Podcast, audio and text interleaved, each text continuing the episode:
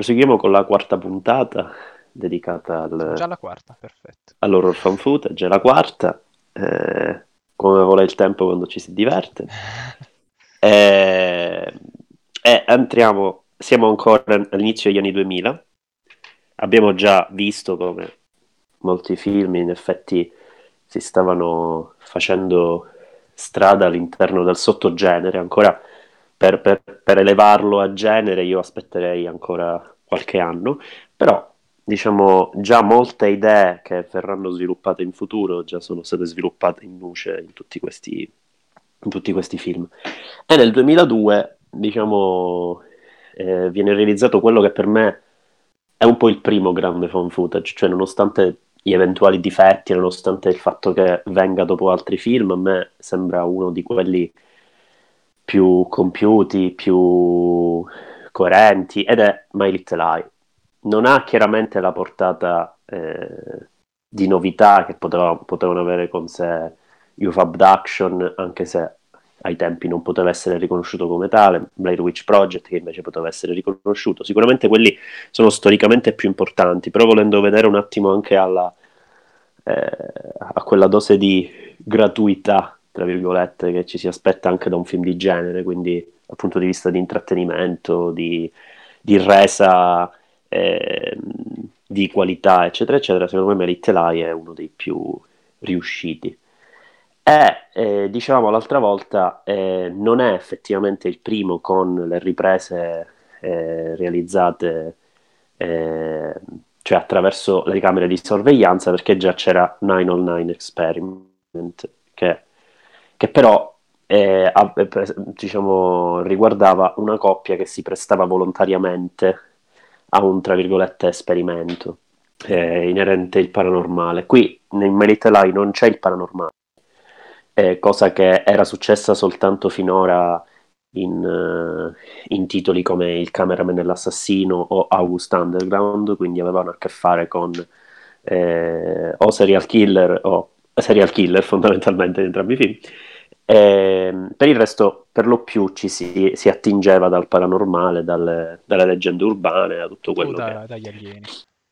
O dagli alieni, certo, certo. Comunque, sì, se vogliamo, facendo un calderone di tutto, gli alieni rientrano volendo nel paranormale, ah, comunque. Sì eh, attingono da quella sfera di cose che non abbiamo prove che esistano, potrebbero esistere, potrebbero non esistere, boh, non ci interessa in questo momento, però eh, comunque attinge da quella sfera, mentre effettivamente il cameraman e l'assassino e August Underground hanno un grado di realismo ancora più zero, se vuoi, perché parlano di esseri umani che sono semplicemente pazzi ed effettivamente gli esseri umani pazzi sappiamo che esistono. Mm-hmm. Ma Little Eye è un esperimento che guarda un po' al al Grande Fratello, intendendo non quello, cioè quello di Orwell per, per vie traverse, in realtà effettivamente quello del programma televisivo, però lo fa con l'occhio più sadico di, di queste camere di sorveglianza che effettivamente eh, riprendono la vita di, di, altri giovani che si prestano volontariamente a una gara, a un concorso, esattamente come col Grande Fratello. Però, come sarà poi in Dead Set, che è la serie tv, quella effettivamente sul Grande Fratello, invasione degli zombie, però. Ehm, in questo caso però nessuno dei, dei, personaggi della casa sa che effettivamente l'intento di chi guarda ha un'altra natura, non è soltanto quello per creare, anzi non è affatto quello per creare uno spettacolo, o meglio, sì ma non per tutti, è uno spettacolo più, eh, diciamo, di gatto che guarda il topo in attesa di massacrarlo. Eh, il peso etico del, del, punto di vista assume dei contorni eh, anche particolari. E forse, forse eh, è uno dei, dei primi film di questo genere a dare questo tipo di peso allo sguardo della camera perché nel cameraman e l'assassino la camera era un costante eh, contraddittorio rispetto a, a, alle scelte del protagonista che andava ad ammazzare la gente. La camera eh, non giudicava, però, cioè, quindi era abbastanza, come dire, non prendeva posizione, però allo stesso tempo eh, non, met- non, non, era sadicamente parte del gioco, per cui eh, veniva fuori un senso di grottesco particolare. Qui non c'è alcun tipo di contrasto dal punto di vista etico, quindi non, non, non se ne deduce alcunché di grottesco, è semplicemente una constatazione eh, di un punto di vista che è quello del, del, del, del comunque del killer, se vuoi, mm. perché alla fine è, ehm, è, il primo found footage di questo genere. Blair Witch Project non so che tipo di distribuzione ebbe, so che venne mostrato ad un festival, però non so se effettivamente uscì al cinema perché comunque aveva avuto comunque il suo giro su internet. Eh, My Little Eye ha un'uscita molto più internazionale, non, non, è abbastanza apprezzato all'epoca, però nessuno ne riconosce eh, le doti di promotore di un genere o di nuove modalità. Però effettivamente esce anche in Italia. Io, tra l'altro, eh, aneddoto cretino, eh, ricordo che andai a vedere al, al cinema boh, qualche film tipo Johnny English o qualcosa del genere da piccolo e fecero il trailer di Merit Lie prima del film, io mi spaventai da morire però non seppi per dieci anni che film era. Poi quando l'ho visto ho riconosciuto quelle immagini che mi avevano turbato da bambino e, e diciamo si è chiuso un cerchio ed è stato bellissimo, ma stile Ratatouille. Sì, una cosa veramente pazzesca, però nel senso traumatico. Anche ho fatto pace con quel trauma, diciamo, perché il trailer mi faceva un sacco paura.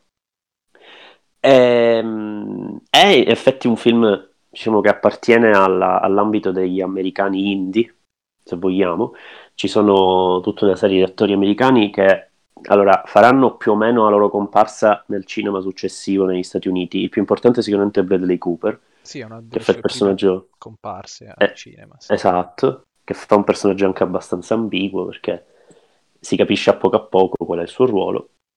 E... In realtà, se vogliamo comunque rientrare nell'ambito puramente teorico, ora eh, tu l'hai visto da meno tempo di me, al solito, come avviene per tutti i film di questa... Di questa... Quindi tu puoi, puoi, correggermi sugli aspetti effettivamente di quello che c'è nel film, sì, perché sì. magari io poi sì, parto per la tangente. 3-4 mesi fa, quindi comunque... Ok. Vediamo, okay. Se, se, mi ricordo bene anch'io comunque, perché è passato un po' di tempo. E in ogni caso qui c'è... Qui ci sono esclusivamente riprese delle camere di sorveglianza che sono messe un po' ovunque. Sì, non proprio, però in... ci sono anche delle riprese che fanno loro con la telecamera un po' come okay. non è un experiment, però ce ne sono molte Perfetto. meno. Mm-hmm. Perché mi ricordo Perché che c'è ricordo... tipo la scena in cui trovano il corvo nella, can... nel... nella soffitta, che è forse la uh-huh. scena più, più, inquietante perché non si capisce ancora sì. quando se, è... se si tratta di paranormale oppure qualcosa invece di realistico. Perché all'inizio esatto. secondo me c'è un po' questa ambiguità nel film, perché sì. non sanno precisamente che cosa accadrà, cosa sono lì a fare, eccetera, cioè hanno una mm-hmm. vaga idea. Però sì, mm-hmm. quella scena lì loro hanno una telecamera, vanno in questa soffitta dove trovano un corpo ed è tutta un, mm-hmm. po', è un po' alternata la, la, ripresa con una loro telecamera, una handicam e poi le riprese di, delle videocamere di sorveglianza. Qui ci starebbe da, rispetto al 909 Experiment, da capire una cosa prettamente tecnica. Cioè in Little Eye, una delle cose più belle è che queste camere di videosorveglianza, attraverso le quali si vede il 90% del film, diciamo, sono sottoposte a movimenti, cioè il regista, eh, i registi stalker, se vogliamo, ma stalker in un senso anche particolare perché questi si sono prestati ad essere osservati, muovono la camera esattamente come avviene nel Grande Fratello e vanno indagando quello che, lo, quello che avviene nella casa, fanno zoom, fanno... Sì. cosa che in 909 Experiment io credo riguardi più la post-produzione, cioè c'è lo zoom effettuato in post-produzione. Sì. Non, non... Io ricordo che c'è uno studio più di natura post-produttiva. My Little Eye è teoricamente, se vogliamo, rientra in quel grandissimo mucchio di horror found footage in cui si realizza un video che è un video stile snuff movie e viene diciamo montato e creato ad hoc per far vedere a, a, a certi tipi di persone eh, video di gente che effettivamente muore dal vero e viene torturata dal vero. Quindi eh, l'intento è sicuramente diverso mentre là era un esperimento qui è un'operazione sadica eh, molto più esplicita e è sfacciata, diciamo. Sì, diciamo che è... in un experiment c'è più l'intenzione di mostrare determinate cose per provare qualcosa, una esatto. tesi, mentre qui è più montato a modi... Eh, eh, voglio creare una narrazione che sia inquietante, però come appunto uno snuff movie. Eh, esatto, esatto. Eh, e questa cosa dello snuff movie torna un sacco. E tra l'altro mm, questa idea di voler creare una narrazione dal vero è un'operazione di astrazione molto più interessante di quello che avrebbe potuto fare appunto August Underground e come faranno anche i sequel, perché August Underground, ripeto, è una semplice sequela di eh, violenze inenarrabili, che, però rispetto alle quali ci sentiamo anche abbastanza insensibili a un certo punto. Mentre l'idea di voler creare una narrazione poi raggiungerà l'apice con Creep, ma parliamo di 14 anni dopo, in realtà ci sono tante altre eh, operazioni del genere.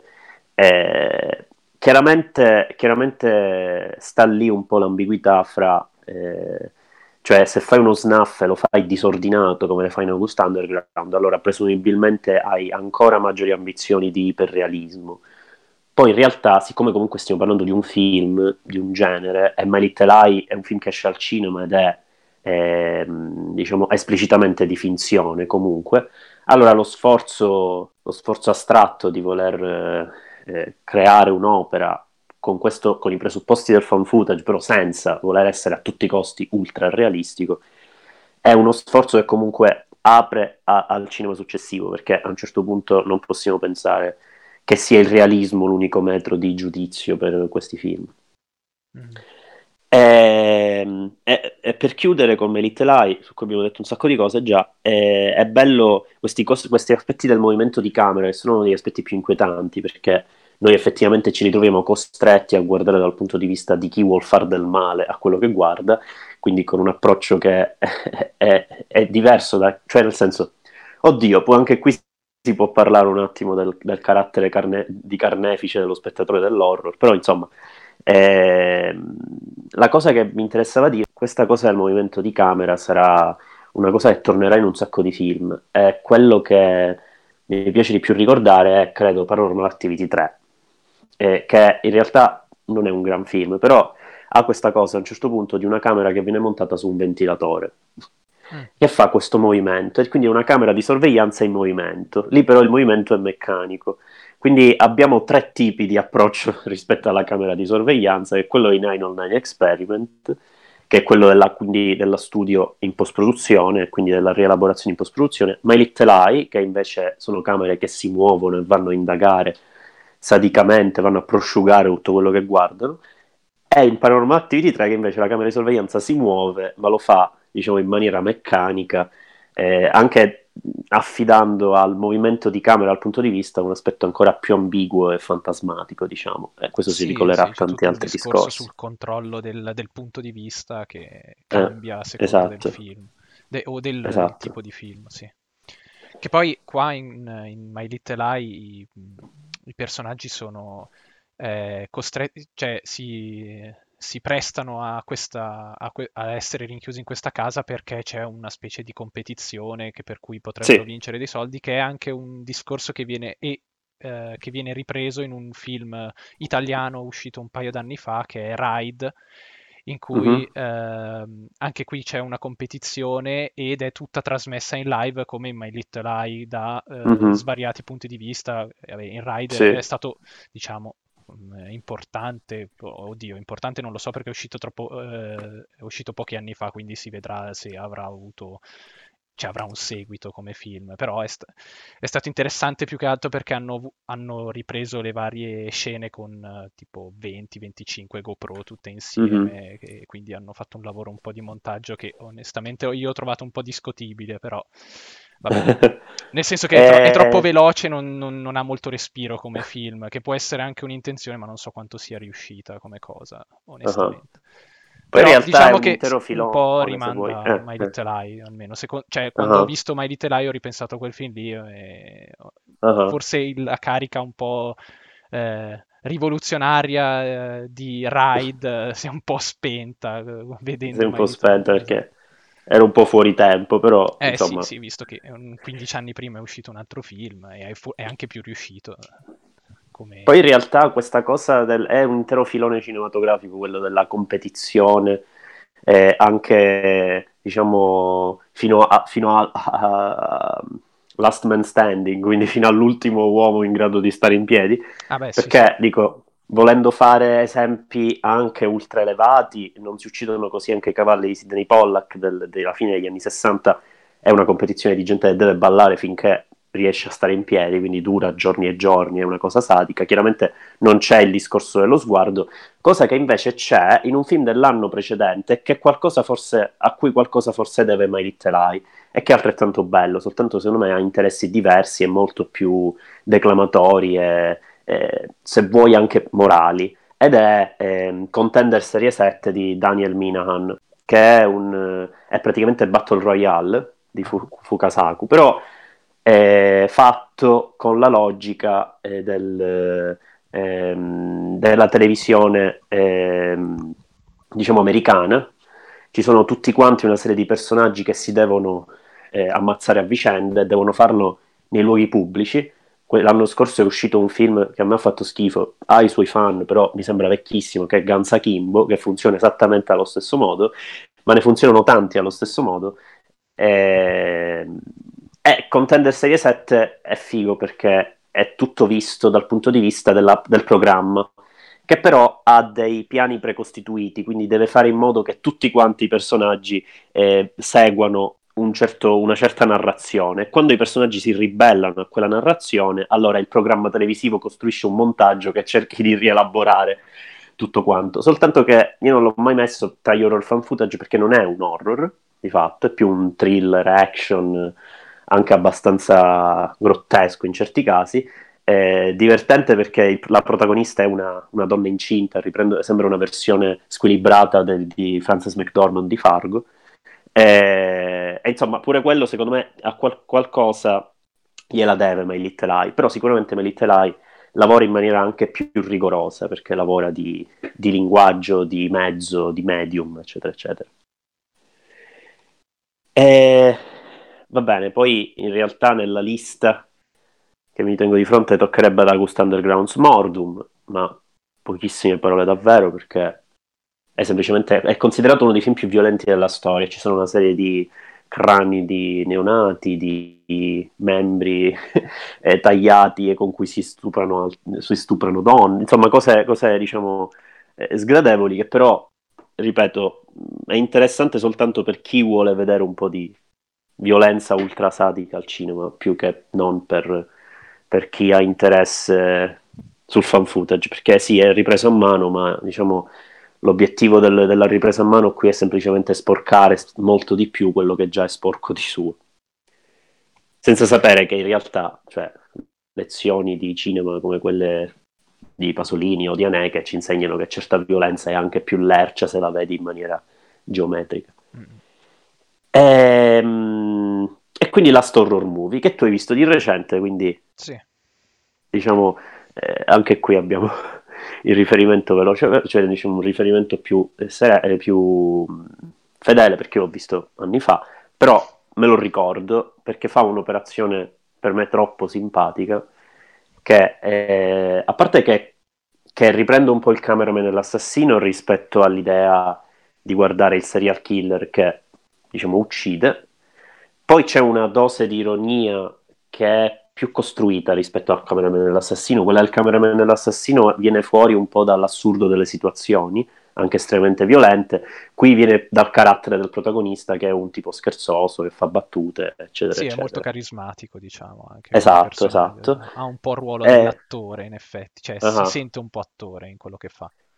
Sì, e fa lo show su se stesso, questa è una cosa interessante, cioè lui riprende se stesso, quindi non ha una crew, se non dico cavolate, che, no, no. di cui si circonda. No, in realtà sì, lui camera. c'è l'operatore con cui collabora, nel senso ah, sì, okay, ha, un, ha, un, collaboratore. Okay. Che infatti entra nella, nella, scena in alcuni momenti, lo aiuta uh-huh. anche a risolvere dei problemi di alcuni, in alcuni omicidi, cioè tipo spostare ah, il allora, allora, esa- ah, tra l'altro lo aiuta, ecco, questo, questo, non me lo ricordavo, questo qualche dettaglio puoi dircelo tu forse. Sì, perché... sì, c'è, c'è uno, durante la ripresa di un omicidio che avviene in auto, eh, lo fa fatica a, ti- a, tirare sul corpo, lui allora chiede al, al cameraman di aiutarlo a spostarlo nel bagagliaio e c'è il cameraman un po' impacciato, eh ma non lo so, devo veramente aiutarti, tipo una cosa così, lui dice sì, eh. aiutami allora, e allora è capacissimo che ci sia... Cioè, il riferimento allora al cameraman dell'assassino è ancora più letterale. Eh, ricorda anche, anche un po', lì... anticipa, poi, vabbè, eh, qua probabilmente l'avresti detto anche tu, ma anticipa molto uh-huh. Creep 2, mm, da questo certo, punto di vista. Certo, eh, che però mette molto in discussione questo rapporto fra operatore e serial killer, sì, cioè sì, ci beh, fa un ragionamento ancora più stratificato. Ehm, a me quello che ricordo di Last Horror Movie e che mi piacque è che a un certo punto lui instaura molto più esplicitamente che non nel cameraman e l'assassino un dialogo con lo spettatore al punto che eh, a un certo punto fa tutto quel ragionamento, tu troverai questa, questo, questo, video nella tua videoteca, lo guardi, attento che io ti ho seguito e potrei ucciderti.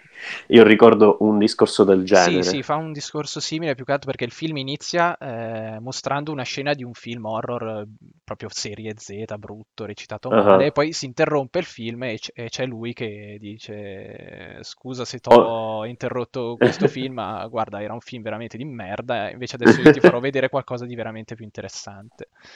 E lui registra effettivamente su una, su una videocassetta. Sì, sì, registra su una videocassetta e la lascia in un video noleggio. E, e, e, poi dice pure, ti minaccio perché sì, io sto guardando chi è che l'affitterà e appena vedo chi l'affitta lo seguo e diciamo faccio il sequel dal vero di, di tutto quello che hai visto. E, e, questa cosa è divertentissima, però allo stesso tempo molto, molto intelligente, secondo me. Cioè una delle cose più intelligenti del film, per quanto sia una scena una scelta, anche se poi è molto importante. Sì, poi mette anche un po' in discussione il, lo spettatore anche a livello morale, perché in, uh-huh. in, alcuni momenti, dopo aver fatto vedere qualche scena di omicidio, lui dice ti senti un po' a disagio a vedere queste cose, sì, però alla fine volevi vedere un film horror e io ti sto facendo vedere del vero orrore, quindi dovresti andare avanti se, ess- se, tu vuoi essere coerente con le tue intenzioni uh-huh. originarie, no? quindi, anzi ti sto facendo vedere eh, qualcosa di di vero, di reale. Di vero. Eh, sì. sì. sì, gioca molto su, questo, su, questa riflessione qua anche, che è interessante uh-huh. a suo modo. Dopodiché, nel 2003 esce un mockumentary che ha un interesse giusto rispetto all'idea di voler creare un mini universo e per i generi che tocca, è Murder in the Heartland che è praticamente il documentario di una crew che, sta- che indaga su un filmato che non si riesce a trovare, che viene chiamata Video X, in cui si racconta tutto il viaggio eh, all'avventura di una coppia di novelli Bonnie e Clyde che vanno in giro per la provincia americana eh, fra omicidi e, e, follie varie. Non è particolarmente estremo come film, è anche abbastanza noioso. C'ha questa cosa dell'indagine sul filmato che si ricollega poi a un film che il regista tirerà fuori nel 2007. Non so se facendo, cioè credendo veramente potesse essere creduto o meno il film, ma comunque eh, il, nel 2007 uscirà, ne parleremo, ma non ci sarà neanche lì tanto da dire, il video X effettivo, in cui vedremo, per una durata spropositata di quasi due ore, i, i, questi due Bonnie e Clyde che fanno le cose che vengono raccontate nel primo, finalmente le vediamo quindi c'è un minimo di voglia di ricostruire gli eventi come erano stati raccontati, però obiettivamente non, non ci perderei tanto tempo perché c'è sicuramente un livello di realismo curato ottimamente perché non c'è musica, le riprese del video X sono le, le clip una successiva all'altra, non, è, eh, non c'è montaggio, però comunque insomma non, niente di interessante. E poi Zero Day, che è praticamente la versione phone footage di, di Elephant. Tanto che c'è addirittura, cioè, tra l'altro è assolutamente... Ci sono dei riferimenti quasi perso- nelle figure dei personaggi. In, c'è anche qui il ragazzo biondo, lì è, una quasi vittima, qui è uno dei carnefici, però comunque ci sono una serie di suggestioni che guardano esplicitamente a Elephant, che credo sia dello stesso anno, e vinse, vinse la Palma d'Oro a Cannes quello stesso anno, quindi comunque... Eh, mi no, da no, pensare no. che il, pers- il, ragazzo biondo fosse anche quello della storia reale a questo punto, probabilmente. Eh sì, esatto, ci, saranno sicuramente qualche, ci sarà sicuramente qualcosa del, del, del, del, vero evento di Columbine, eh, che è assolutamente identico. Qui eh, è interessante vedere come il, riprese amatoriali effettuate dai due, dai due ragazzi siano, cioè, risentano di tutta la debolezza di questi due che non hanno, eh, cioè sì, eh, hanno l'intenzione di realizzare una strage, però non hanno la mentalità contorta e perversa di un serial killer, cioè sono, è come se rispondessero a, al loro senso di malessere in questo modo e quindi c'è una ingenuità in quello che si vede, che in quello che fanno questi due ragazzi, che è effettivamente rispecchiata dalla struttura del film, che eh, non, è, eh, non, ha quel carattere eh, comunque aggressivo nei confronti dello spettatore, anzi è molto, molto neutro, cioè io ho avuto la sensazione quando lo guardavo di non star guardando eh, una, un film thriller di ricostruzione narrativa eh, di, eh, che volesse creare chissà che suspense, tant'è che poi l'esplosione finale, che è quella che convince poco entrambi, mi eh, pare, sì, sì, è, sì. È, è, tutta ripresa dalle camere di sorveglianza in maniera anche, molto distante. Con anche la voce della polizia che cerca di comunicare con loro. Esatto, esatto. Che vabbè, forse è, volendo è, è, interessante, però si perde un po' quel carattere più, come dire, drammatico che, che aveva avuto il film Ehm... Sì, perché poi... anche eh. sulla questione che dicevi un po' la, le, l'ingenuità loro è sì. anche enfatizzata da, dall'alternanza di certe situazioni in cui loro si vengono a trovare, ovvero parlano spesso di preparazione militare, di armi e fanno anche delle cose in maniera molto rigorosa nel prepararsi. Mm-hmm Solo che questi momenti qua magari sono alternati da loro che parlano dei genitori, uno che parla della mm-hmm. madre dicendo tipo scusa se sono tornato tardi, cose così, cioè per fare un esempio. Uh-huh. Oppure passa il gatto mentre loro stanno eh, cost- eh, sistemando un'arma, passa il gatto e dice no gatto non dirlo ai, a, al papà che, se, che stiamo facendo queste cose.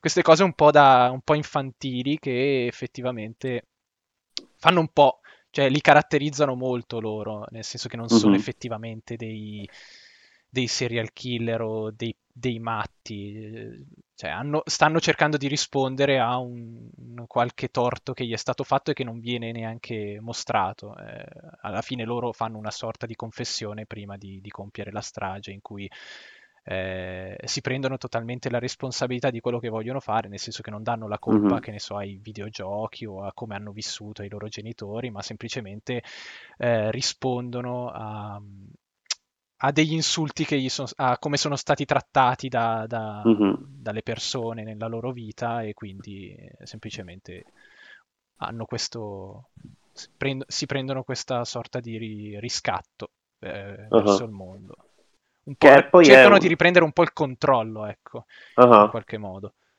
Che è anche interessante rispetto all'idea di voler filmare tutto sì, quanto sì. il processo, perché filmare abbiamo sempre, spesso associato al concetto di controllo, l'abbiamo visto anche in Blair Witch Project, sì. l'abbiamo visto anche altrove. E in comune con Elephant c'è, c'è, questo di bello, cioè che non c'è la voglia di, crea- di dare un capo espiatorio, eh, di parlare in maniera moralistica di province americane, eccetera, eccetera, nonostante se ne deduca esattamente questo, cioè che eh, è un po' il mondo ad essere quello che, che, fanno, che, fa star male i due ragazzi, un po' come dire, tutte quante le, le modalità, probabilmente molti meccanismi adolescenziali da, da liceo, molti, molti aspetti, diciamo, eh, su cui eh, lavorano tantissimi stereotipi anche dell'immaginario statunitense. Elephant lavora allo stesso modo, anzi Elephant te lo dice nel titolo, eh sì. l'elefante nella stanza è proprio quel, quel, quell'invisibile che costringe gli esseri umani a questo tipo di stato di cose. Eh, buh, però diciamo a parte l'analogia con Elephant e questi discorsi ci sono comunque, cioè forse il film è un po' troppo lungo, forse ci sono, è poco efficace cer- sotto certi punti di vista. Eh, secondo me si allenta spesso la portata drammatica, cioè spesso, non spessissimo, però comunque non, non c'è una costruzione che, ci saremmo dovuti aspettare altrove, non c'è alcun tipo, è anche troppa voglia di sperimentare, ecco, è molto... Sì, sì. Si attiene un pochino ai suoi ingredienti, non, non osa granché. Sì, diciamo che se, se, si dovesse scegliere tra vedere questo e Elephant, è molto meglio vedere Elephant se si vuole eh, qualcosa eh, di, appunto, più, di, più, di impatto. Mm-hmm. Anche. E poi arriviamo all'altro mio amatissimo. Ora, ora io dirò Decidi tu come intero. chiamarlo. no, no, no. È, è, la, chiama, io per ora lo chiamo Actually Happened. Però il titolo intero è Ma Actually Happened, Most Terrifying Psychic Phenomena, Psychic Research Team Report Relieved. Yun Sugita. Yun Sugita è un... Uh, in questo caso regista, ma normalmente credo sceneggiatore o comunque ha collaborato con i film di Noboru Iguchi. Noboru Iguchi è eh, un, la, la, contortissima mente diabolica che ha creato Dead Sushi, Robo Geisha, eh, Mutant Girls Squad, eh, Toilet of the Dead, io li ho visti tutti perché sono bellissimi, però eh, so, diciamo appartengono a quell'idea di, di, parodia giapponese che è molto diversa da quella occidentale perché va a eh, diciamo eh, a distruggere certi luoghi comuni di tutta la cultura giapponese, non c'è l'idea di voler prendere un genere cinematografico o più circoscritto, è una parodia molto più assoluta, se vuoi, molto più profonda. E, e Yun Sugita però realizza un film che è effettivamente un horror e, e lo fa con un, un concept perfetto praticamente, cioè quello che ci aspettiamo dai film successivi found footage più ma- smaliziati, che è quello di, dell'analisi di un filmato. Quindi è una, una, cosa che succedeva in Blair Witch Project, teoricamente succede in tutti anche i precedenti, cioè dovrebbe succedere in tutti i precedenti, ma qui c'è un aspetto, diciamo, drammatico in più perché noi vediamo un filmato per 40 minuti, praticamente muto, in cui il, un singolo operatore va in una casa succedono delle cose che non ci si spiega, molte cose vengono affidate al fuoricampo, eh, per cui viviamo costantemente nell'ansia di quello che non vediamo, eh, esattamente come in Blair Witch Project, però qui eh, diciamo in, un, in, ambienti molto più stretti, molto più angusti, esattamente quello che ci aspettiamo dall'horror giapponese che col J-horror già ci aveva abituato a abitazioni e luoghi teoricamente eh, eh, di, di, affetti, di focolai domestici, di, di intimità che vengono diciamo, eh, distrutti dal di dentro da questa entità. E poi ci sono ulti- l'ultimo quarto d'ora, cioè l'ultimo quarto d'ora in cui vanno a interrogare il protagonista che è impazzito, eh, a cui fanno delle domande e mettono in parallelo diciamo, le domande che fanno a lui alle riprese. E nelle riprese non ho, vediamo effettivamente le stesse riprese che abbiamo viste prima, però con tutto quello che si capisce dopo.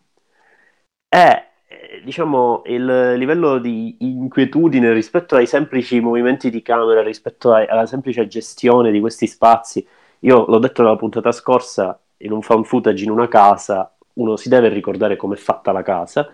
Mi ricordo quella in Anon Non Experiment, questa me la ricordo ancora meglio, con l'armadio del piano di sopra e, i, e le, le, le, bruciature. Moltissimi eh, riferimenti chiaramente al Juon televisivo di Shimizu del 2000, che ha una casa molto simile comunque, quindi sono queste, queste piccolissime case giapponesi eh, molto legnose, molto squadrate.